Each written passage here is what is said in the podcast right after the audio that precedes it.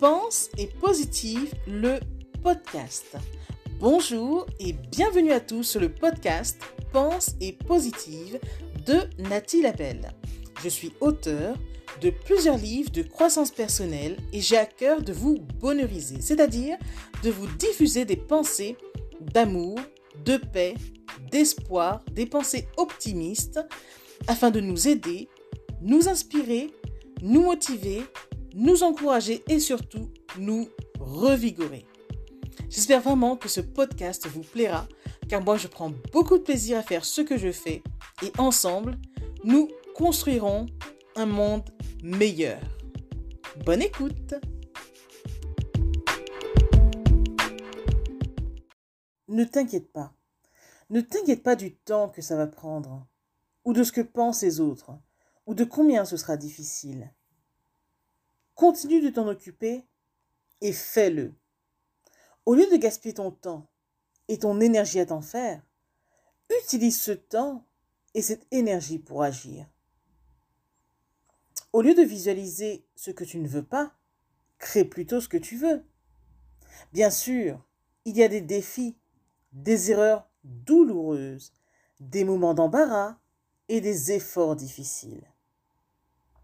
Mais au lieu de t'en faire à leur sujet et de les aggraver, continue d'avancer, trace ta route au milieu de tout ça et surpasse-les.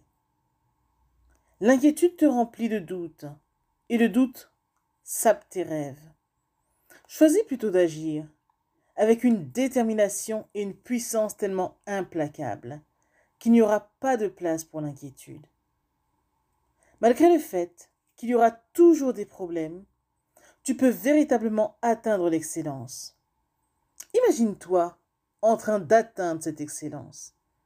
Imagine-toi en train de démarrer là, tout de suite, d'où tu es et avec ce que tu as. Et puis, mets-toi en route avec enthousiasme.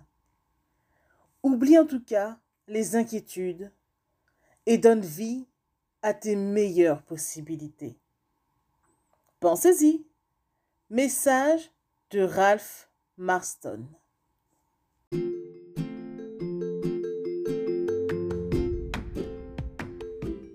Voilà, en tout cas, merci beaucoup d'avoir pris le temps d'écouter ce nouveau podcast et j'espère surtout qu'il vous a plu. Si c'est le cas, n'hésitez surtout pas à le partager dans vos réseaux, à en parler autour de vous et surtout à vous abonner à ma chaîne. Merci infiniment et à bientôt. C'était Nathalie Labelle, auteure de plusieurs livres de croissance personnelle.